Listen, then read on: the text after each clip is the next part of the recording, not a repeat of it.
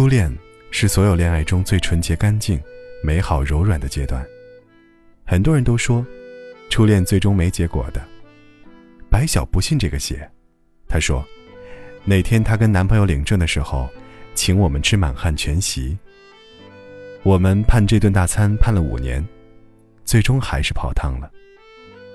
白晓跟大刘是初恋，从高一开始的。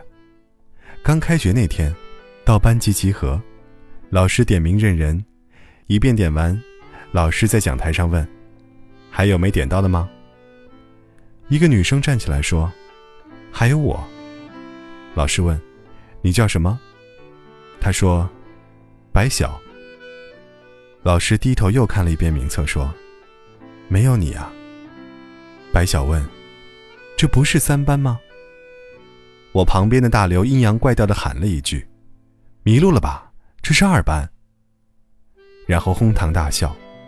白晓红着脸，低头跑了出去。白晓跑出去后，大刘跟我说他要追她。我一本正经的劝他：“咱们是带着光荣而艰巨的学习使命来的。”可不能早恋啊！早恋猛于虎，到时候死无全尸。大刘说：“他愿意死在白晓的长裙之下。”下课后，大刘跑到三班门口，大喊白晓的名字。十几秒钟后，白晓从人群中挤出来，看到是大刘，脸又红了。大刘向白晓道歉，不是故意让他难堪的。白晓点头表示接受道歉。但脸依旧是红的。大刘还给白晓买了很多零食，趁白晓不在，偷偷塞进他的课桌里，学雷锋不留名。不过还是被白晓找上门来了，问是不是大刘干的。大刘否认：“你凭什么认为是我干的？”白晓说了一句话，笑得我肚子疼。他说：“你当我们班人都瞎呀？你这么大个看不见的。”白晓继续问大刘什么意思，大刘脱口而出：“我喜欢你啊。”白晓红着脸又跑开了，一袋子零食散落在地上。秉着不浪费的精神，我收入囊中。等白晓和大刘再次出现在我面前，是牵着手的。白晓的脸依旧红扑扑的，特别羞涩。当时我们是在操场的一个角落碰面的。就跟地下特务接头似的。我本来是在教室里吃零食，一位同学跟我说大刘找我，在操场西北角花坛的后面。这就是白晓和大刘的初恋。我曾经问过白晓，大刘长得一点都不帅，怎么就跟他好了呢？白晓说，大刘说喜欢我的时候，眼睛是冒光的。那一刻，我感到周围都暗了下来，很奇妙。我觉得，拥有了全世界了。高三毕业那年，我们聚会，白晓拉着大刘的手说：“哪天我们领证的时候，请你们吃满汉全席。”然后，这次聚会在我们的祝福声中结束了。包括白晓和大刘，也包括在场的每一个人，我们都觉得满汉全席总有一天会摆在我们面前。直到大二那年。他们闹分手。大学，白晓跟大刘没有考到一起，天各一方。白晓觉得没什么，不就是异地恋吗？总有毕业的那天。我跟大刘继续上同一所大学，白小嘱咐我看住大刘，我拍着胸脯保证。大学第一年，白晓和大刘的爱情还是比较稳固的，除了频繁的电话和网络。大刘还每个月到白晓所在的城市跑两趟。问题出在大二，我无意撞见大刘跟另一个姑娘在一起。我们擦肩而过，大刘假装不认识我。晚上，大刘来找我，我们到操场去谈。他说他不喜欢白晓了。我问他，为什么？白晓都能坚持下去，你为什么就坚持不下去？大刘表示。初恋最终在一起的可能性很小的，异地恋最终在一起的可能性也很小。他跟白晓初恋加异地，最终在一起的可能性微乎其微，几率小不代表绝对。最终，大刘还是讲了实话。其实当初我追白晓，根本就不怎么喜欢她，充其量就是有点好感，对恋爱好奇。我说：“可是白晓很喜欢你啊，你应该有责任的。”大刘说：“我对米露也有责任啊，我是真喜欢她，我只能为一个人负责，我选择我爱的，我会跟白晓说清楚的，这事儿你管不着。”又跟大刘吵了几句。我离开了。大概过了一个星期，我接到白晓电话，我非常抱歉的连说了几声对不起，抱歉没有看住大刘。他告诉我他来这里了，不过迷路了，问我能不能去接他一趟。根据白晓的描述，我兜了几个圈子才找到他。这一次算是真正领略到了白晓的路痴症有多严重，怪不得。当初他能走错教室，我带他到我们学校附近的一家小菜馆吃东西。他看起来饿坏了，猛吃了一会儿，突然抬起头说：“你知道吗？我坚持了五年，我以为再坚持坚持就能一辈子的。”白晓说完，继续吃，眼泪噼里啪啦的往下掉，掉进了米饭里，又被他塞进嘴里。我不知道说什么好，悄悄给大刘发信息，把坐标告诉他。大刘来了，坐到我旁边，白晓对面。白晓抬起头，哽咽的说：“你来了。”大刘说：“既然来了，就说开吧。”白晓说：“我既然来了，就是不希望咱们分手，我是来妥协的。”大刘坚持说。爱情是两个人的事情，一个人是坚持不了的。白晓哭得更厉害了。你说过你喜欢我的呀。大刘说：“你太天真了，初中而已，你那么当真？何况人和事都是会变的。”最后两人谈崩了。白晓吃完了东西，打算买张火车票连夜回去。大刘没有送他的意思。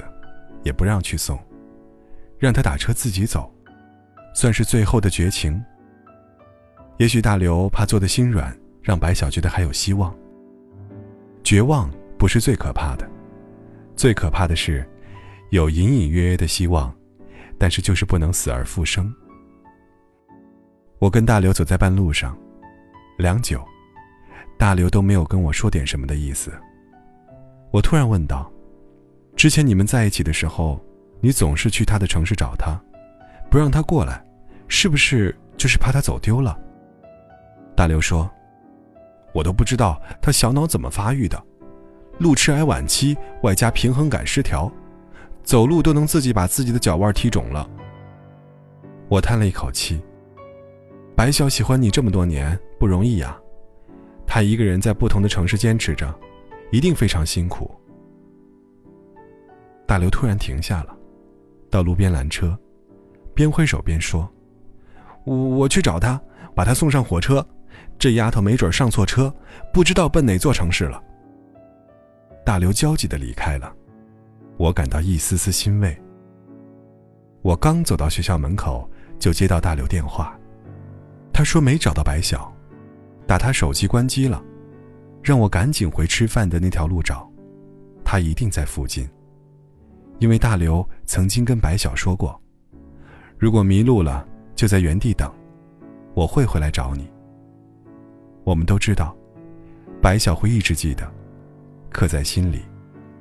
大刘的话，他从来都是那么当真。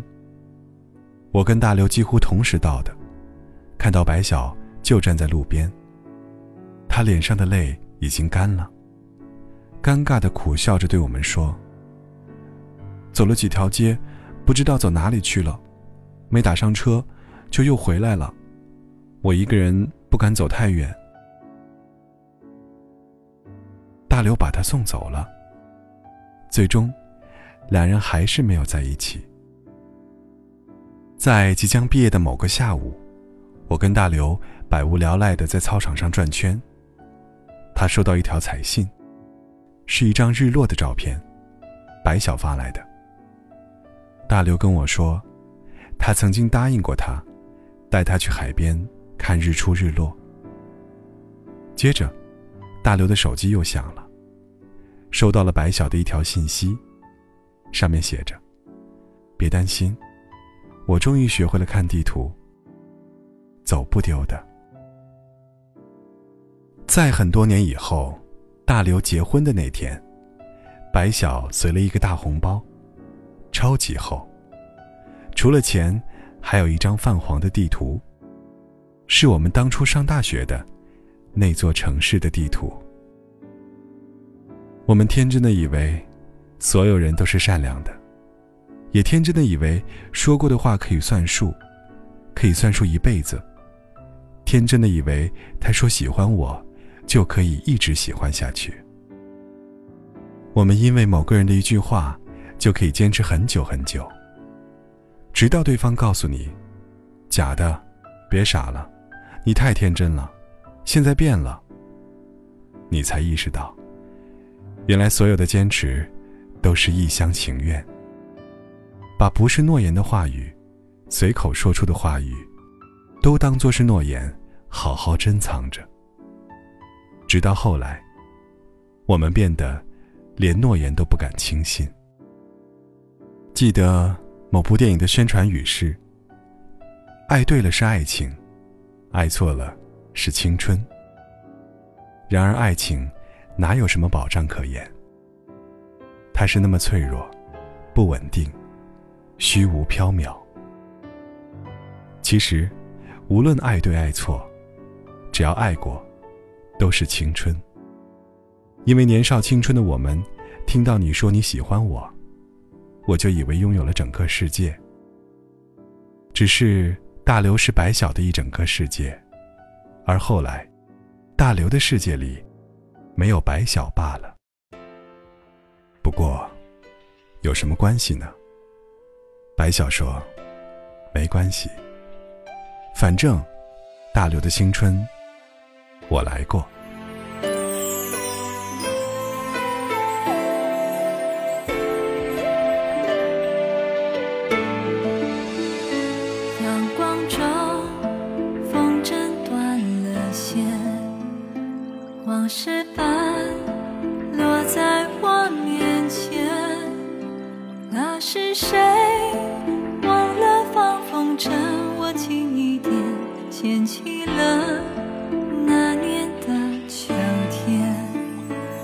阳光